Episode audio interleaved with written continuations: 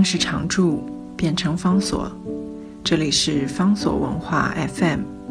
在阅读方式不断创新的时代，谈共读，是因为我们相信，当我们在阅读时，也同时在被阅读。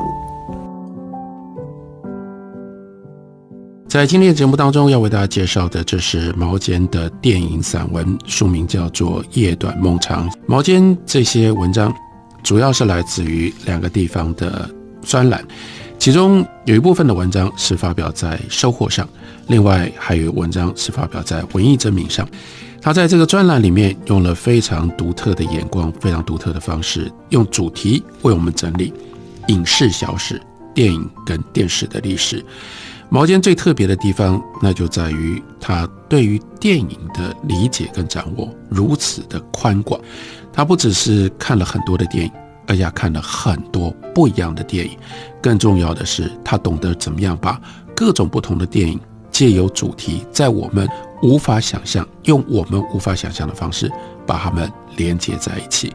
讲电影其中的一个听起来很俗烂的一种主题，那就是讲欲望、讲外遇。讲一夜情，可是毛尖写来就是不一样。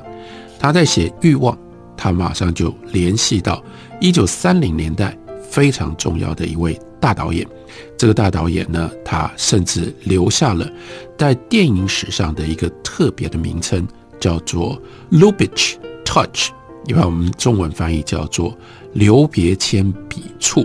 这是 Ernst Lubitsch 这位导演。这位导演他的特色在哪里呢？毛尖用短短的一段话，就把留别谦在电影史上的特别的贡献跟成就讲得清清楚楚，不只是表达的清清楚楚，而且表达的如此的生动。他说，在《天使》一九三七年这部电影当中，这个由 Marlene Dietrich 所演的这个女主角，电影里面由 Dietrich 她所演的这个女主角。她的丈夫带着老友 Douglas 回家用餐，可是丈夫不知道的是，妻子跟老友在巴黎曾经有过一夜情。我们来看看刘别谦如何表现这一夜情。三个人进入餐厅用餐，可是镜头没有跟进去。作为荧幕上的器物大师，刘别谦的门真是厉害。他用门阻挡了观众的视线，所以他们三个人进去吃饭，我们没有看到他们怎么吃饭哦。但是呢，门开了，男仆端着盘子出来，哎呦，奇怪，端出来什么？夫人的盘子，夫人的牛肉没有动过。再下来，男仆呢又端了一个盘子出来，哎呀，这是客人的盘子，哎，客人的牛肉也没吃。虽然牛肉被切成了一小块一小块，是牛肉出了问题吗？终于。第三个盘子端出来，仆人们松了一口气。为什么？因为那是男主人的盘子，男主人吃的干干净净的。哎呀，用这么经典的方式，这三个人的关系，我们就完全都明白了。因为女主人跟客人心里都有鬼，心里面在想别的事情，所以女主人甚至这个牛肉没有任何的心情去动这个牛肉。客人呢，因为他有这个礼貌上。所以他不能够不做一些动作，然后不能装个不能不装个样子，所以他把牛肉一块块都切了，切了之后呢，他没有心情吃，所以这牛肉都送出来，这两块牛肉都这样完完整整送出来，而仆人担心的不得了，糟了，我们牛肉煮坏了吗？牛肉煮错了吗？还是牛肉发了什么问题？他们在那里紧张，主人的盘子出来，他们放心了。放心什么呢？哎，主人把牛肉都吃完了，表示牛肉没问题，肉也本身也没问题，煮的也没问题。但是最大的问题是，男主人可以把牛肉吃得干干净净，所以就表示他很呆呀，他根本不了解他太太跟这个客人之间发生了什么事情，他就变成了傻丈夫戴绿帽的傻丈夫的原型。这种方法这么简单，这个德国出生的。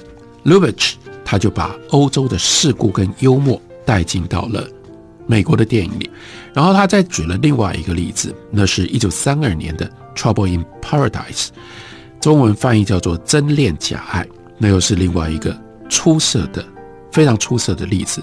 电影一开头风流男爵一边点餐一边思考，想什么呢？他说：“卡萨诺瓦如果突然变成了罗密欧，跟朱丽叶共进晚餐，那么谁会是克莱帕特？这这真是一个乱七八糟的问题。你当然听不懂，可是你往下看就知道了。男爵就对威特说：‘你看到那弯月亮吗？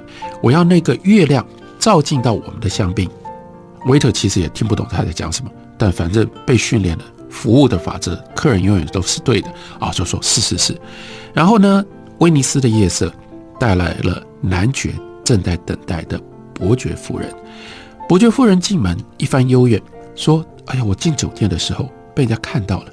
明天一早，人家知道被传出去说我跟你一起吃饭，我就会身败名裂。”男爵就故意装作很惶恐，说：“啊，那你赶快走吧，你赶快走吧。”伯爵夫人一个眼风过去，意思说：“算了，来都来了。”两个人用餐。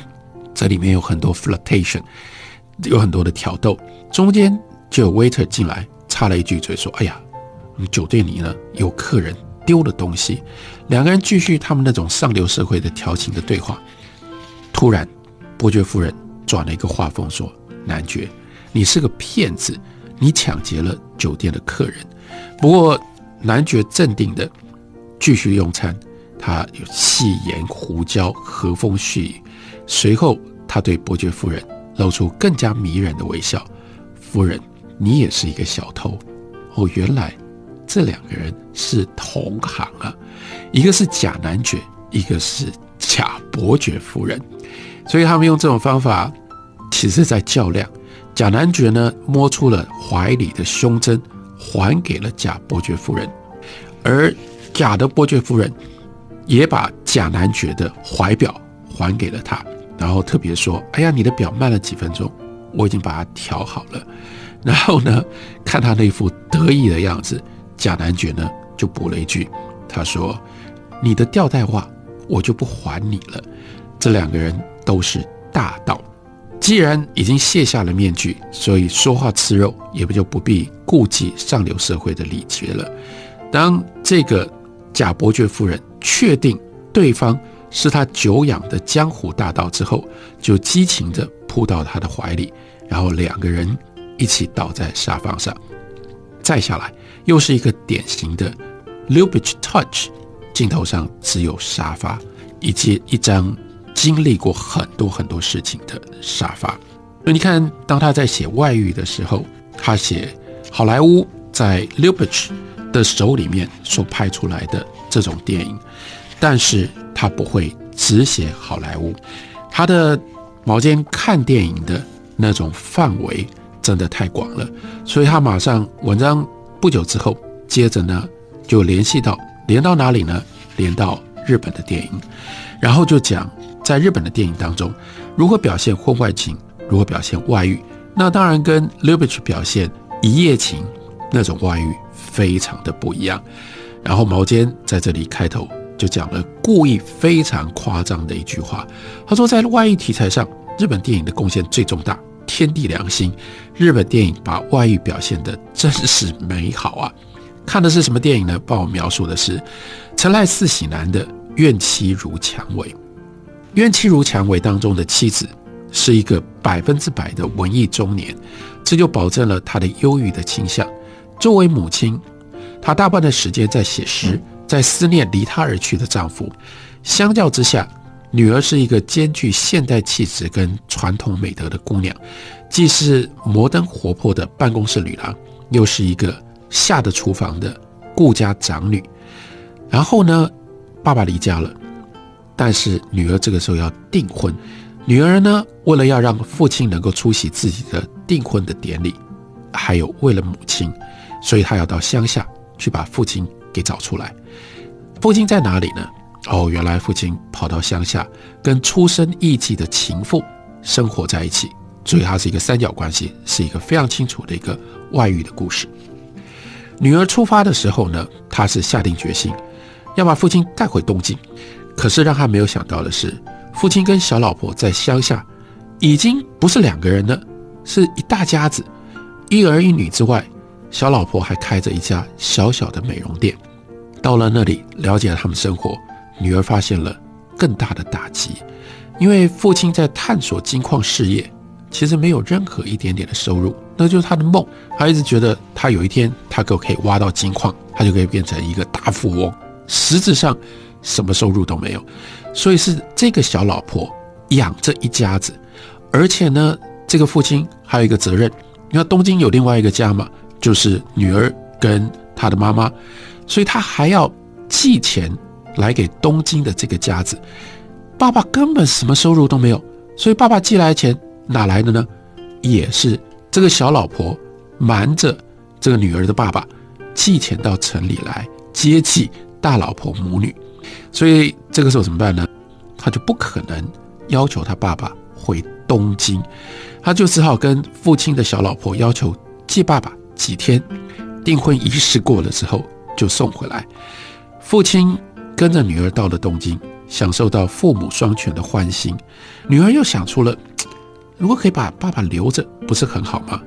不过文艺害死老娘，连累小娘啊！会写诗的大老婆却不会跟父亲相处，更不会像小老婆那样嘘寒问暖、里外照应。